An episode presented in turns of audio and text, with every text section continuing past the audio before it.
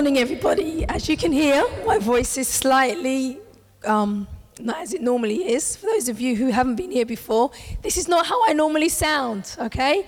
But I believe strongly that God has something He wants to say to us today, to the extent where this week the enemy's been doing all that he could possibly do to try and prevent me from coming into his house today.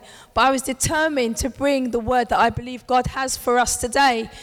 Because one word from heaven, once you attract your faith to it, can transform your destiny. Whatever situation you're in, whatever situation you're facing, if you can allow your faith to grasp hold of what God's word is saying to you, you can transform anything that you are facing. The scripture says, I often quote, that heaven and earth are held together by the power of God's word. That is the power of God's word. When Satan tempted the woman in the garden, the first thing he tempted was what God said. He said to her, Has God said? He sought to undermine the truth that God had revealed to her heart. And once he was able to undermine that truth and deceive her, he was in her hands. She played straight into his hands, and everything he wanted to do through her in her husband and so it's important that we hear what God's word is going to say to us today. Amen.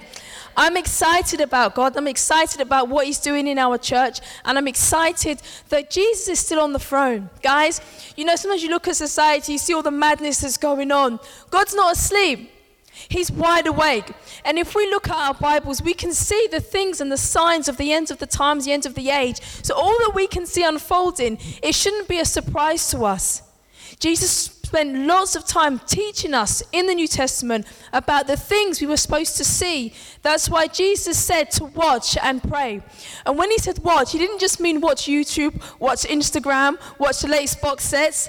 Meant was play, pay close attention to what is going on.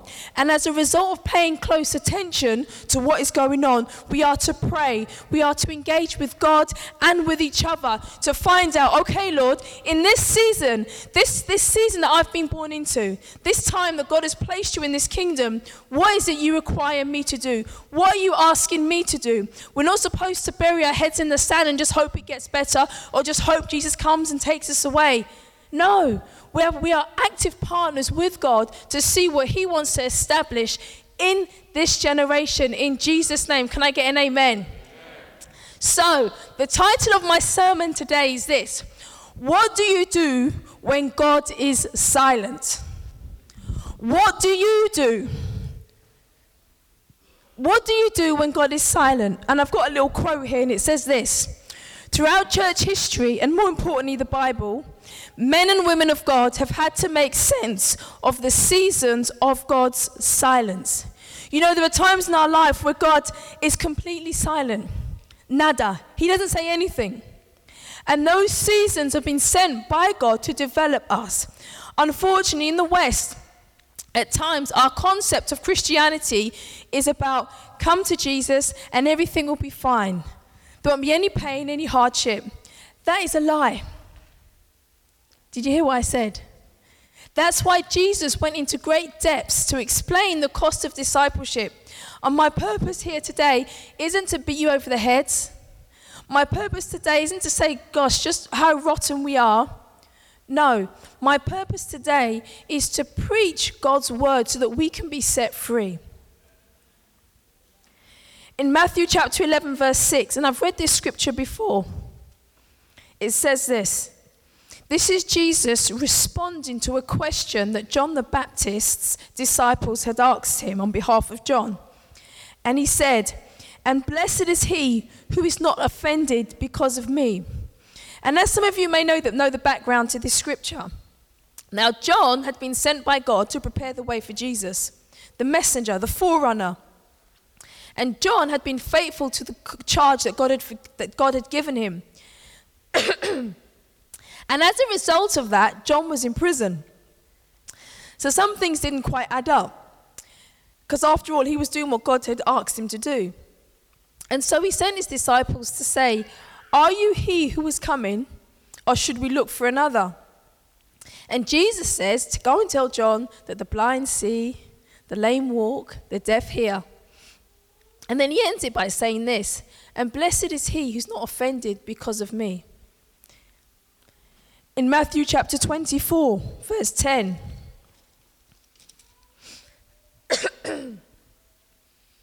and this is Jesus talking about the signs of the times and the end of the age. And it says, And then many will be offended, will betray one another, and will hate one another. And again, that issue of offense comes up again. One of the things that the enemy seeks to use to undermine what God wants to do in our life, that seeks to undermine or shortchange God's training and preparation for the role He wants us to play, is through offense. Now, very often when we think about offense, we think about you hurt me, you upset me, you hurt my feelings. And that's a very valid form of offense. However, in this context, Jesus is saying, Blessed is he who is not offended because of me. Talking about him. And then in another place, as he's talking about the signs of the times and the kinds of things that we need to be aware of, the things we need to watch and pray, again, he says that many will become offended. And so, very briefly, we're going to look at a few characters in the Old Testament who had to deal with times in their lives where everything around them seemed to be falling apart and God wasn't saying anything. Have you ever had a season in your life where it feels like literally your world is falling apart and no one's coming to give you a word? You read your Bible and it's just looking back at you, it's just dry cracker. You don't feel like praying. You don't feel like worshiping. You don't feel like doing anything spiritual. It's part of God's training. The first person we're going to look at very briefly is Job. And you know, sometimes we hear about the patience of Job, and we kind of can, we have, there's a danger of us relegating it into like a children's story. Like, I don't know, the Pied Piper of Hamelin, where the you know, the town was um, covered with rats. Was it rats or mice? Rats. and then he came and he said, If you give me this, if you pay me this amount of money, I'll play my pipe. And as I play my pipe, all the rats will come out.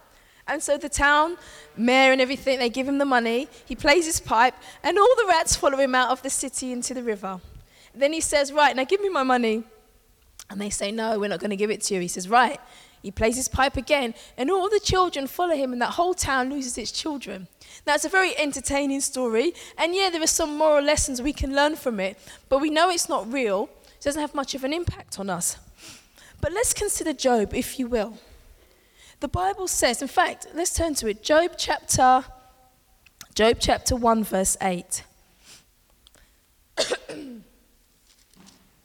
you can hear me okay, yeah? Good.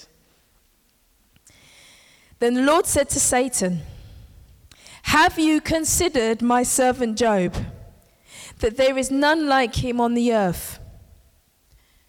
That God could say that about you, that God could say that about me. Have you considered my servant Olu? There is nobody like him. Paul said, All men seek their own. That there is no one like him on the earth a blameless and upright man, one who fears God and shuns evil. So Job was living for God. He was doing the right thing. He was honoring the Lord. And then God says to Satan, Have you considered him? And as we know, the account, through this season, Job lost everything. And just, just,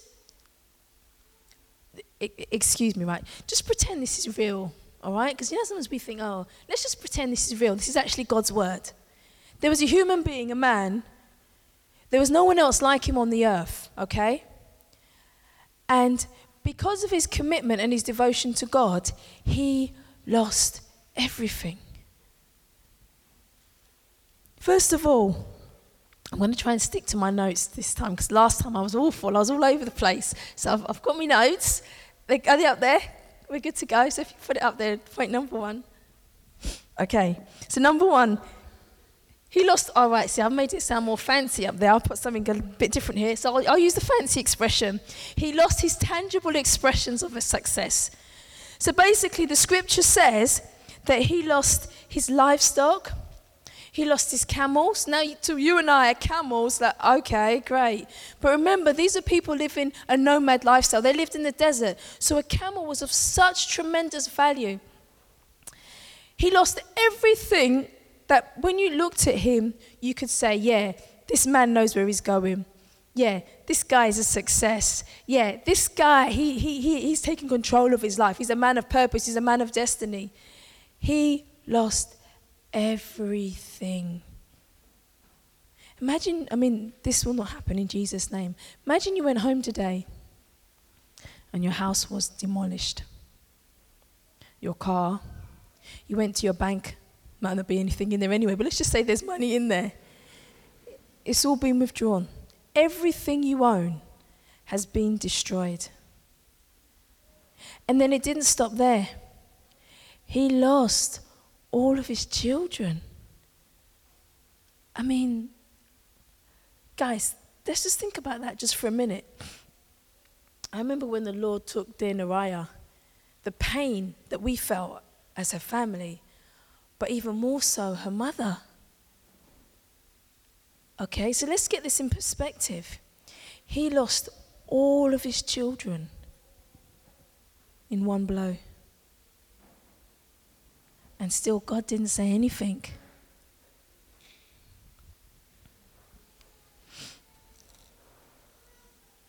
He lost all that he owned from thieves. He lost his livestock, including his camels, which, as I said, were of significant value. And he lost all his children.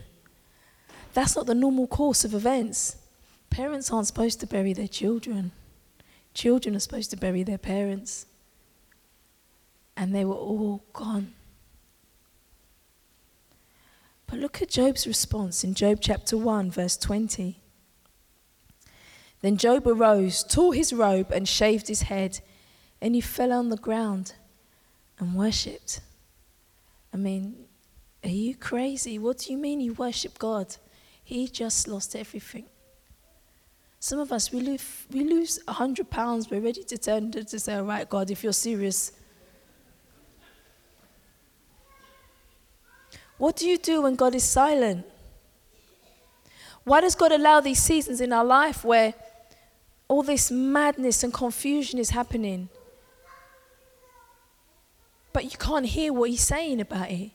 You can't hear His perspective on it. You don't know who to blame or what to blame. God is just silent. The scripture says that he worshipped God. And he said, Naked I came from my mother's womb, and naked shall I return there. Olu, please help me with the time. And the Lord, the Lord gave, and the Lord has taken away. Blessed be the name of the Lord. In all this, Job did not sin nor charge God with wrong. It didn't stop there. In Job 2, verse 7, we then find out not only did he lose everything he owned, not only did he lose all of his children, he then lost his health. Job chapter 2, verse 7. So Satan went out from the presence of the Lord and struck Job with painful boils from the sole of his foot to the crown of his head. Have you ever had a boil? If you haven't had one, they're really painful. Yeah? And no matter how gently you're thinking, where, I've, where have I had boils? I had some on my face. Okay, I know you get them in other places. But I remember I couldn't even lie on my pillow because it was so tender. And I'm sure the kind of boils that Satan inflicted on this poor chap wasn't one of those little boils. He was covered in them. And the Bible says, and from the, from the sole of his foot to the crown of his head, I mean, the worst I can think of is chicken pox. You know, when you get chicken pox, you get them everywhere, even on your eyeball. I mean, on your gums, they, you know. He was covered in boils, this poor man. Verse 8, and he took for himself a potsherd with which to scrape himself while he sat in the midst of ashes. Verse 9, then his, what foolish, I mean, his, then his wife said to him, Hey, wives, we need to be careful how we counsel our husbands in times of pressure. Selah. Then his wife said to him, Do you still hold fast to your integrity? What's the point? You're still going to honor God in the midst of this. Curse God and die. What on earth? Are you still going to hold on to your integrity? What's the point of you honoring God? Look at, look, my children are dead. Everything we own is gone. And now look at the state of you. Just squash this. Just curse God and die. That's what she said to him. In times of intense pressure, in times of intense pain, be careful who you listen to. Be careful who you listen to. 1 Corinthians chapter 15 verse 33. We're talking about how do we handle it when God is silent. And it's quite interesting. I, I wrote this message about three or four months ago. And one of the people who I wanted us to look at in detail was Joseph. But obviously, Joe's been doing such an awesome job on that, so I'm not even going to cover that one because he's doing a splendid job. Because there's something about the enemy being able to get us in those seasons if we're not wise, if we're not careful, if we're not watchful. The enemy will use it to take us out. He'll sow that seed of offense towards God and just begin to water it, and you'll step back. And it might take one year, it might take five years, it might be 10 years, but eventually it will grow so big that by the time you stop serving God, it's not like you stopped serving God last week. You checked out eight, ten years ago because of the disappointment you felt when you felt God should have come through and He didn't. Because there are times where you feel like God should come through and He doesn't. There's a time, there are times where you think, God, you need to stand up and vindicate me because I look like a complete prat at the moment because I'm honoring you. And He doesn't. What do we do in those seasons? Do we trust God and honor Him? Do we maintain our integrity? Or do we behave foolishly like Job's, Job's wife? We curse God. We might not physically say it, but in our heart we draw back. In our heart we decide, you know what? I'll serve you, God, in all these areas, but this one, let's just leave that one alone. That one's going to be a no entry sign for now. But that's not how God does relationship. It's all or nothing. He gave everything. And so when he says we're to give him everything, he, he, he, he's, he's done it first. When God is silent, be careful who you listen to in times of distress or discontentment be careful who you listen to. Be careful what you listen to.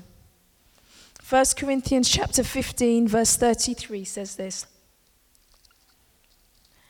And beloved, I am preaching to myself as much as I am preaching to you. So please, let's not get it twisted. Let's not think I'm up here telling you something because my life's just perfect. I've got everything going on.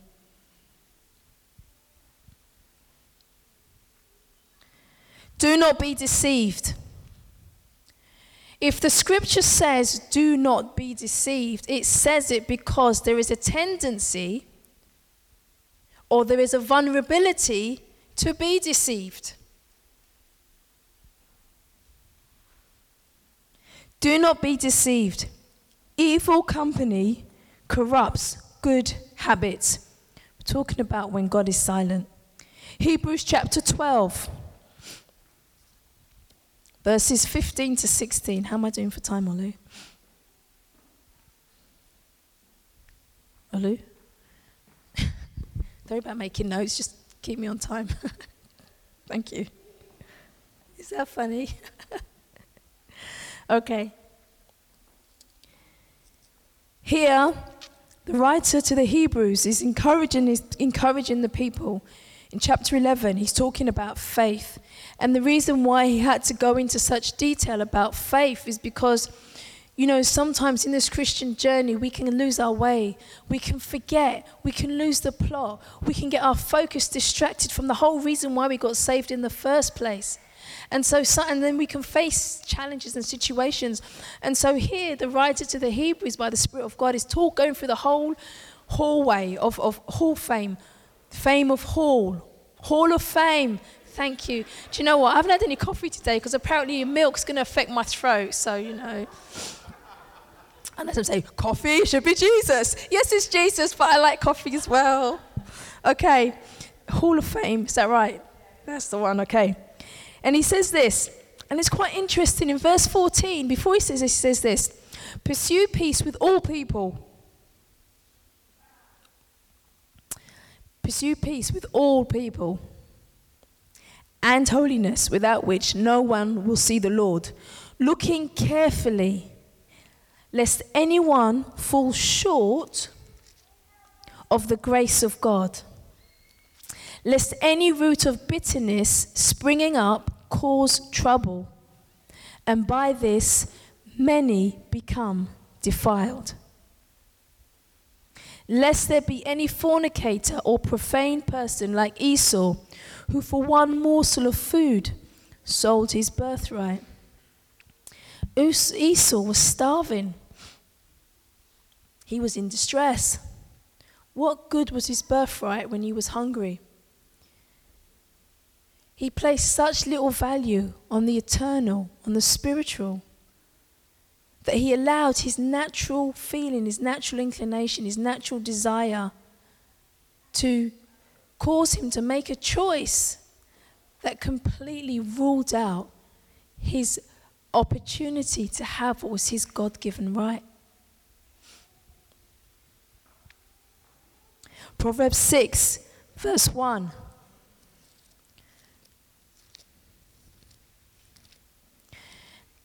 And it's so important that we really ground ourselves in God's word because I'm telling you, beloved, as the, as the days go on, you know, Jesus spoke about the false prophets, the wolves in sheep's clothing. And we often think that it'd be obvious to, to spot a false prophet. But it really isn't. You know, Paul says even Satan himself is dressed up as an angel of light. False prophets don't come with a hunched back and a pointy nose and say, ah, I'm a false prophet. It doesn't, it's not like that. They're normally slick, very personable.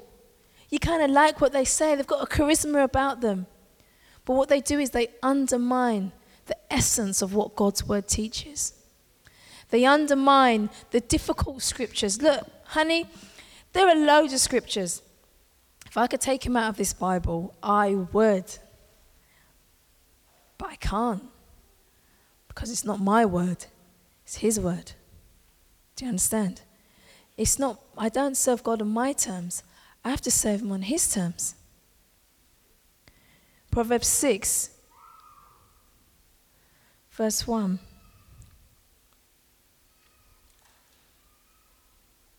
Oh, that's the wrong scripture. Let's go to the next one. Verse 19. Proverbs 6, verse 19. All right, yeah, okay. It's verse 16 and verse 19, not 6, sorry, 16. Listen to this. These six things the Lord hates. Yes, seven are an abomination to him. That's pretty strong language. Six things the Lord hates. Yes, seven are an abomination to him. Verse 19 a false witness who speaks lies, and one who sows discord among brethren.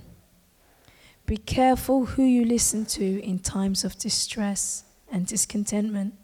In Revelations chapter 12, verse 10, talks about the accuser of the brethren, which is obviously Satan. And an accuser is a prosecutor.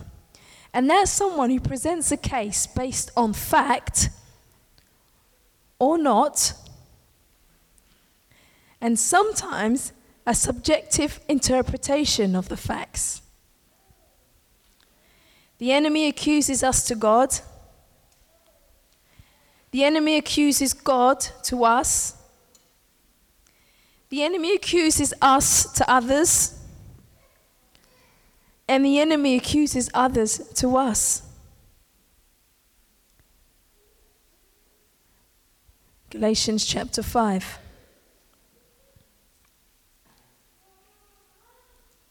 when God is silent and your world is falling apart. You must guard your heart.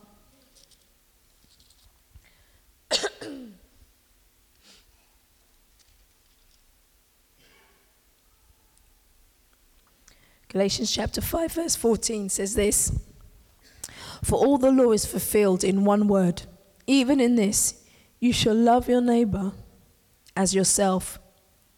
But if you bite and devour one another, beware lest you be consumed by one another.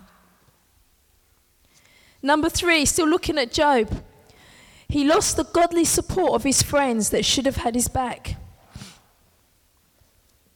So it's bad enough that he has suffered all this misfortune. Now his friends, who should have had his back, who should have been there for him, who should have been giving him emphasis, godly support, they inadvertently were basically saying, Well, you must have done something wrong. This has to be your fault. And if you read through the book of Job, they were a nightmare. Honestly, friends like that, who needs enemies? Seriously, I'm going to go into Cockney now. Sorry. You know, when I get really comfortable, I start getting all Cockney. Right, in Job chapter 2, verse 11. Now, listen to this. the scripture says something which really um, jumped out at me.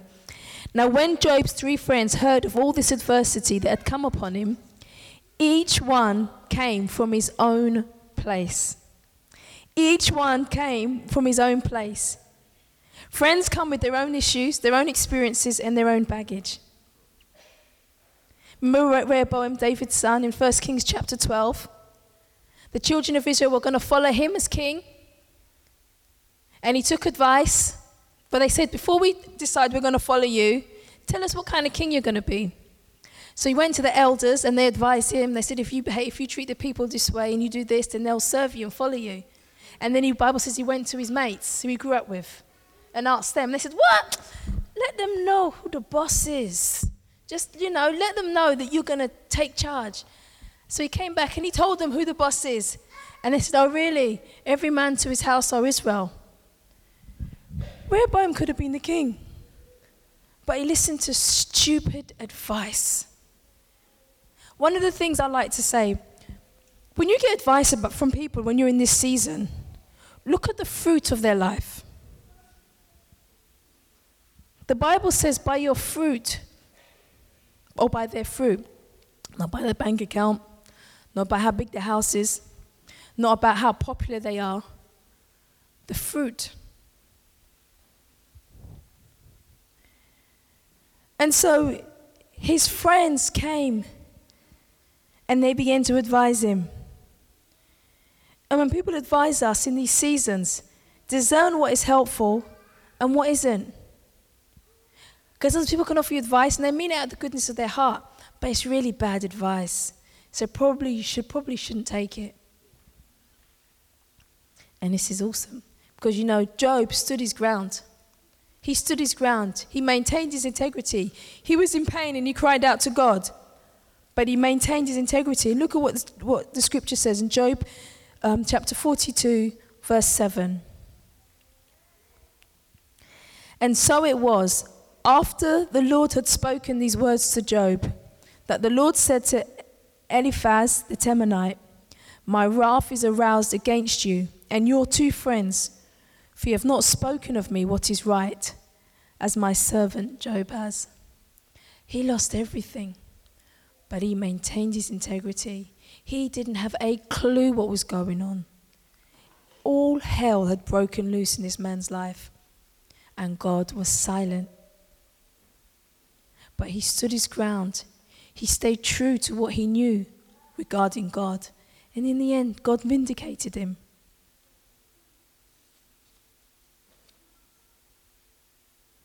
Hebrews 10, verse 35.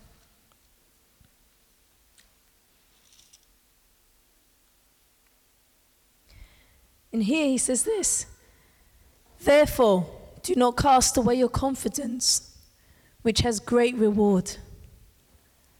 Beloved, don't cast your confidence in God away. It has great reward. Don't cast away your confidence. I like what Mike Bickle says. He says, if you lose your confidence in God, it's like losing your compass in a storm. Because you know, when you're in a storm, you can't see where you're going. You have to trust that compass that is going to take you to the right place. Because in the storm, visibility is almost zero. You don't know if you're going to crash into a rock, if you're going to crash into another boat. But the compass will keep you steady. The compass, even though you can't see, you can trust that compass. If we lose our confidence in God, it's like losing your compass in a storm. Don't cast off your confidence in God because it's not misplaced. It's not foolishness. I tell you, beloved, the things that we think are so foolish in this world are of great value in God's sight, and the things we place such a premium on in this life, when we get to heaven, we'll be, we'll be embarrassed. We'll be so ashamed. We'll think, oh my goodness, what a wasted life. All that time I was chasing that thing because I thought it was so important. Very quickly, let's look at Saul's response to God's silence. I'm going to whiz through this. Now, as we know, God had called Saul to be king because the children of Israel wanted to be like everybody else and wanted their own king. God was always going to give them a king, but not yet. But no, they refused to wait and in the end, God gave them a king. Now, in 1 Samuel chapter 13, the Israelites were at war with the Philistines and they were terrified, okay? They were hiding, you know. Um, so let's jump into 1 Samuel chapter 13, verse 8 to 9. 1 Samuel chapter 13, verse 8 to 9.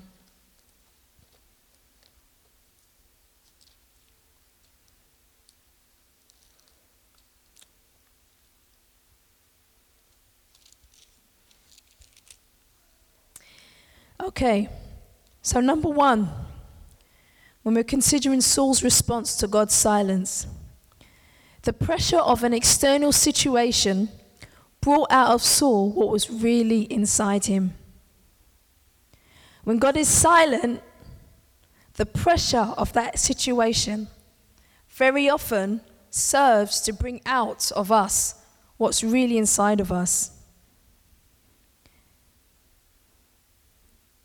Then he waited seven days according to the time set by Samuel. But Samuel did not come to Gilgal, and the people were scattered from him. So Saul said, Bring a burnt offering and peace offerings here to me. And he offered the burnt offerings. Now, as a king, he wasn't allowed to offer burnt offerings, and God was very strict about rules and regulations about priests and Levites. So he completely violated God's clear principle in his word.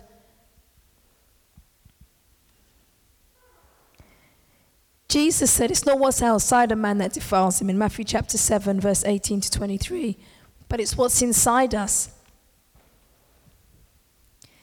All the pressure does, all the situation does is bring out what's already in.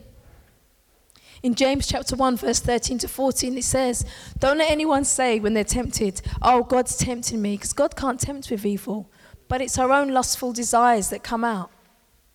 And lustful doesn't always mean sexual, it just means a strong inclination or a strong pull towards things. Number two, he was given the opportunity to rebel and dilute God's clear command. Talking about Saul's response to God's silence. So, number one, the pressure of the external situation brought out what was already in Saul. Number two, by God being silent, it gave, the, it gave Saul the opportunity to rebel and, and dilute God's clear command. There are some things we say, we'll never do that. I could never do that. But you'd be surprised what you'd do in the right situation or the wrong situation.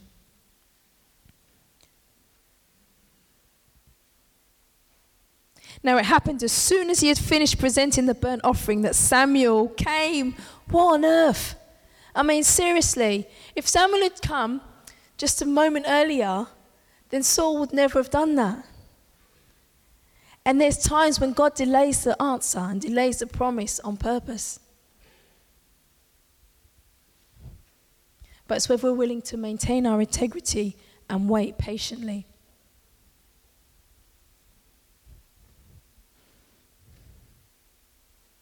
Number three, he looked like he was losing out by being obedient when God was silent. He looked like he was losing out. 1 Samuel chapter 13, Verse 11, the second part says this When I saw the people were scattered from me, and that you did not come within the days appointed, and that the Philistines gathered together at Michmash, I'm trying to honor you, God, and the people are scattering. And again, coming back to in the garden, when the serpent beguiled the woman and he said, Has God really said? No, don't be silly. What God really means, if you do this, you, if you don't do this, you're going to miss out. Everyone's going to overtake you and pass you by. Why are you honoring God when no one's looking? Why are you honoring God in the secret? Why are you switching that off when you know you need to switch it on? Really, you want to watch it. Number four, he made it about him and what he wanted, not about God and what God wanted. In 1 Samuel chapter 15, um, we have the account of the Amalekites when God made it very clear he was to destroy all of them. All of them everything, every living thing, destroy them all.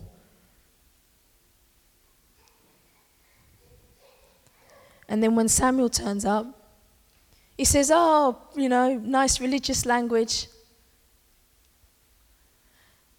Our religious language might fool people in church. Well, really, it doesn't. We might smile and nod. But it definitely doesn't fool God. Our religious acts of service, when the real issue, we're dodging. God had his own reasons to destroy every single living thing of the Amalekites because he said, kill them all. Even children, he said, kill them all. Don't keep anything. It's like, but God, that's a bit harsh, isn't it? Romans chapter 9.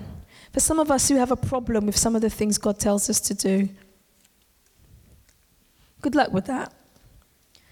Romans 9, verse 20. I settled that thing a long time ago okay, I've got a problem with it. And your point is, seriously, the breath in my lungs doesn't even belong to me. Don't think because he loves us that we can manipulate the man Christ Jesus with our temper tantrums or our behavior. Like, Dr. Phil says, how's that working for you? Romans chapter 9, verse 20. But indeed, O man, who are you to reply against God? Will the thing formed say to him who formed it, Why have you made me like this? God has his own reasons for keeping silent, and it's not nice. It's not comfortable. It's not like, oh, this feels so warm and fuzzy. I'm trusting God. I'm walking by faith. I'm maintaining my integrity in the face of opposition, in the face of ridicule, in the face of scoffers is horrible. It's nightmare. It's, it's awful. You feel like such a plonker. Do you know what I mean? You think, oh man, shameful. It's, but if that's what he's told you to do, you have to do it. If that's what he's told me to do, have to do it. Like Jesus said, Will you too, will you also turn away? And they said, But Lord, where will we go? You got the words of life. There are some decisions we make at key seasons of our life that change the course of our destiny forever.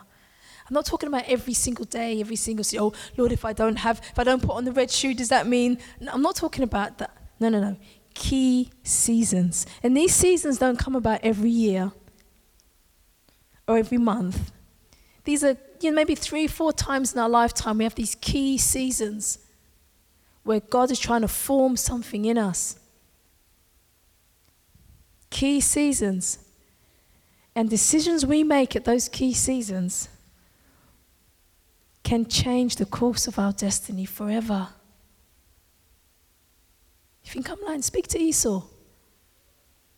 Speak to the woman in the garden. Speak to Saul. Speak to David with Bathsheba. Scripture's full of them.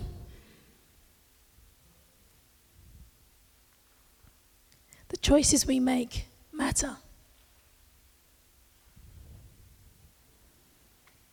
Speak to our brothers and sisters in Syria who've been slaughtered for their faith.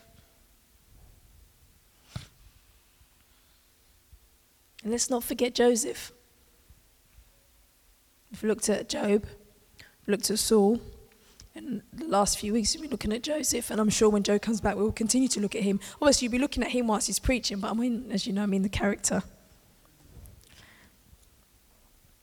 So, what's the solution? What should we do when Father is silent? Number one, do what you know to be right in light of God's word. Do not violate God's principles. Do what you know to do is right. I may have quoted this before. In case you don't know, I like listening to Mike Bickle, yeah? He said, 90%, not all, not all, listen to me, not all, okay? This is just a generalization. 90% of Christian counseling is trying to convince Christians to listen to obey the Bible. Because a lot of the times, not that we don't know what we should do, we do know. There are certain situations where we haven't got a clue. I'm not talking about those.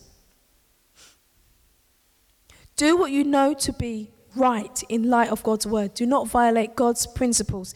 Very quickly, Hebrews chapter 5, verse 8. How am I doing for time, Olu? Okay, Hebrews chapter 5, verse 8. Though he was a son, and he's talking about Jesus. I mean, you can't get a better son than Jesus, really, can you? Can you? Can you? No. Though he was a son, yet learned yet he learned obedience through the things which he suffered. What are you talking about? What do you mean suffering? What? Are you having a laugh? This is Christianity. This is Jesus who comes to the captives free. What on earth are you talking about? Suffering. Suffering is part of our Christian experience. Suffering is part of our Christian journey. It's part of it. That's why Jesus said, pick up your cross. Picking up your cross doesn't mean wearing a nice gold medallion. Nothing wrong with gold medallions. They're beautiful. They're lovely. But that's not what he's talking about. A, a, cross speaks of something of, of, of shame, something of pain, something of self denial, something of humiliation. Remember, when he died on that cross, he did not like a success story. Seriously, he looked like a complete failure. Many of us would have left that ministry from time because he's not serious. He saved others, he can't even save himself. But that was exactly where God wanted him.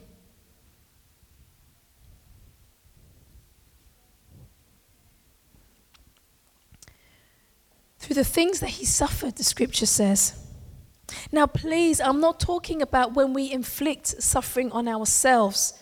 Please, there's a complete difference to that.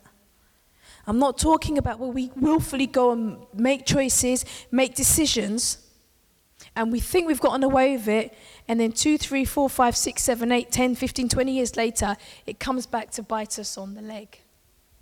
I'm not talking about those situations. I'm talking about where we're seeking to honor God, we're seeking to do the right thing, and these things happen, and God doesn't seem to be saying anything. Galatians chapter 6, verse 9. And let us not grow weary well let us not grow weary while doing good. For in due season we shall reap if we do not lose heart. In due season, in due season, beloved, this this life, this life that we're in, it's but a vapor, it's but a, but a breath. I know we think it's all about the here and now, but this is this is nothing compared to eternity. This is but a whisper. thank you. Okay, let me go back to my notes. Okay. Do what you know to be right in light of God's word. Number two. Now, I kind of messed up the notes a little bit, so please forgive me here. Guard your heart from offense due to disappointment. Guard your heart from offense due to disappointment. It's very, very easy for your heart to become offended when you're disappointed. I'm going to have to rush through this. I'm really sorry, guys. Um, Proverbs chapter 4, verse 23, it says, Guard your heart with all diligence, for out of it come the issues of life. Number three, admit and have the courage to admit your offense and disappointment. And that's something that us as Christians find really hard to do. Very few people say, I'm offended. I didn't like that. I don't like the way you said that. I'm not comfortable with that. We use any other word but offense because offense is like, oh my goodness, you're a Christian, you got offended. Have the courage to admit that you're offended at God. Because a lot of the times, it's a smoke screen because the person we're really upset with is the man upstairs. Well, he's not really upstairs, he's in here if we've given our life to him. Psalm 62, verse 8, it says, Pour out your heart at all times. Be encouraged, he wants to hear it. Don't hide it and pretend that you're okay when actually you're not. Pour out your heart at all times. As well as admitting our offense or our disappointment to God, we need to admit our offense and our disappointment. Remember, I was speaking to one person about a situation, and I asked him a very pertinent question, which basically was tantamount to So, did you do this with your eyes wide open as a Christian? That was the essence of it. There's nobody here, okay, no one here. Or in CLF Greenwich, there's no one here. Not even in this country, so stop trying to figure out who it is. And they said, I knew exactly what I was doing, but I didn't care.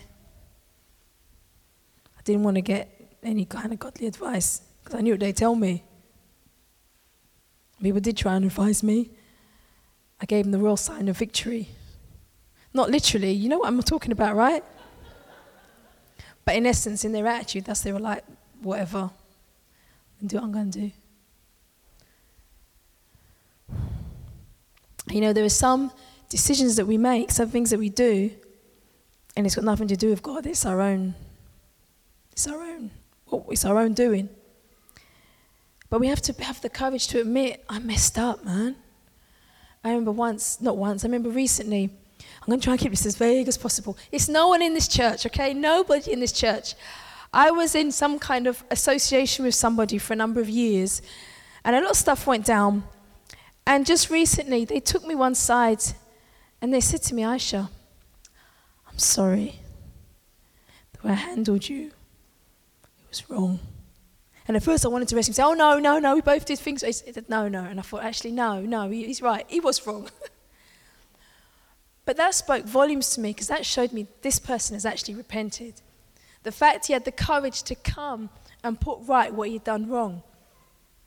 And there's some of us, we need to have those kind of conversations as part of our repentance. He said to me, Will you forgive me? I said, Of course I'll forgive you.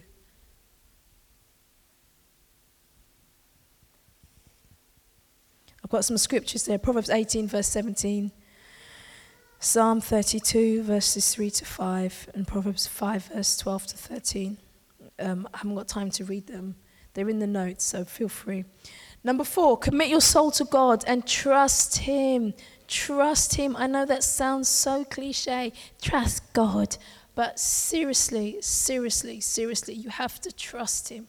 You have to trust His leadership on your life. You have to trust that He knows what He's doing, even though it hurts like hell, even though you feel like giving up, even though it makes no sense. You have to trust Him. In Hebrews, it talks about our confidence having a great reward honestly, oh, guys, if we could just see the other side. No, I haven't been there and I haven't seen it, but as I look into God's word, if we could see the other side, the value that our faith on this side of eternity, how God boasts and says, Look, in the midst of all this, she still honored me. In the midst of all this, he still sought to put me first. Jesus said, But when he comes back, will he find faith on the earth? In Luke chapter 18, verse 8, talking about the prayer of the widow and the unjust judge. But that whole that, that chapter is part of a larger discourse when he's talking about the things that are going to happen at the end of the age and how his people are going to respond. Because there are going to be things that if you're not grounded in Christ, you will lose your faith. You know, and at times, it's like the woman, the Syrophoenician woman, she came to Jesus Lord, Lord, help my daughter. You know, she was really freaking out. And he tantamount said that she was a dog. It's not a very nice thing to say to someone coming in for counseling. But she was so desperate, she got over herself and cried out to Jesus anyway. And Jesus rewarded her for our faith. And you know, if, if you and I have certain things we say, as long as this doesn't happen, I'll serve God or if this ever happened to me, I'll never serve God. You know those things are going to happen. They're going to happen. So that if you want an opportunity to stop serving Him, you will.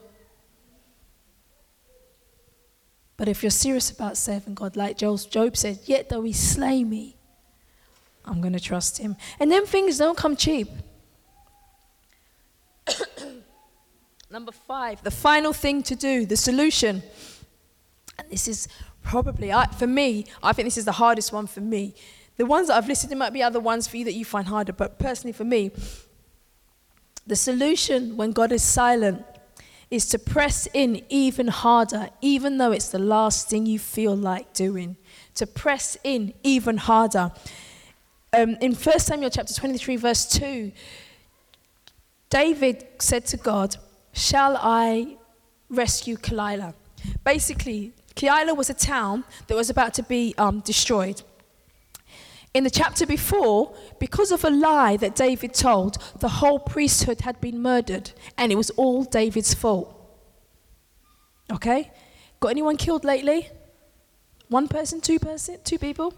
Whole priesthood were killed because of David in chapter 22. And then, chapter 23, an opportunity arises where he and his men could help deliver a city. And the Bible said he inquired of the Lord, Surely you need to take time out, David. You need to heal. But he had to find out from God. What was God saying? And there are times where everything in you wants to pull back. And God's saying, No, press in. The last thing you want to do is pray. The last thing you want to do is talk to God. The last thing you want to do is come to church. The last thing you want to do is be connected with God and His people. But that's the safest place for you to be in. And finally, Philippians chapter 1, because I am out of time. Philippians chapter 1, verse 6. Being confident of this very thing,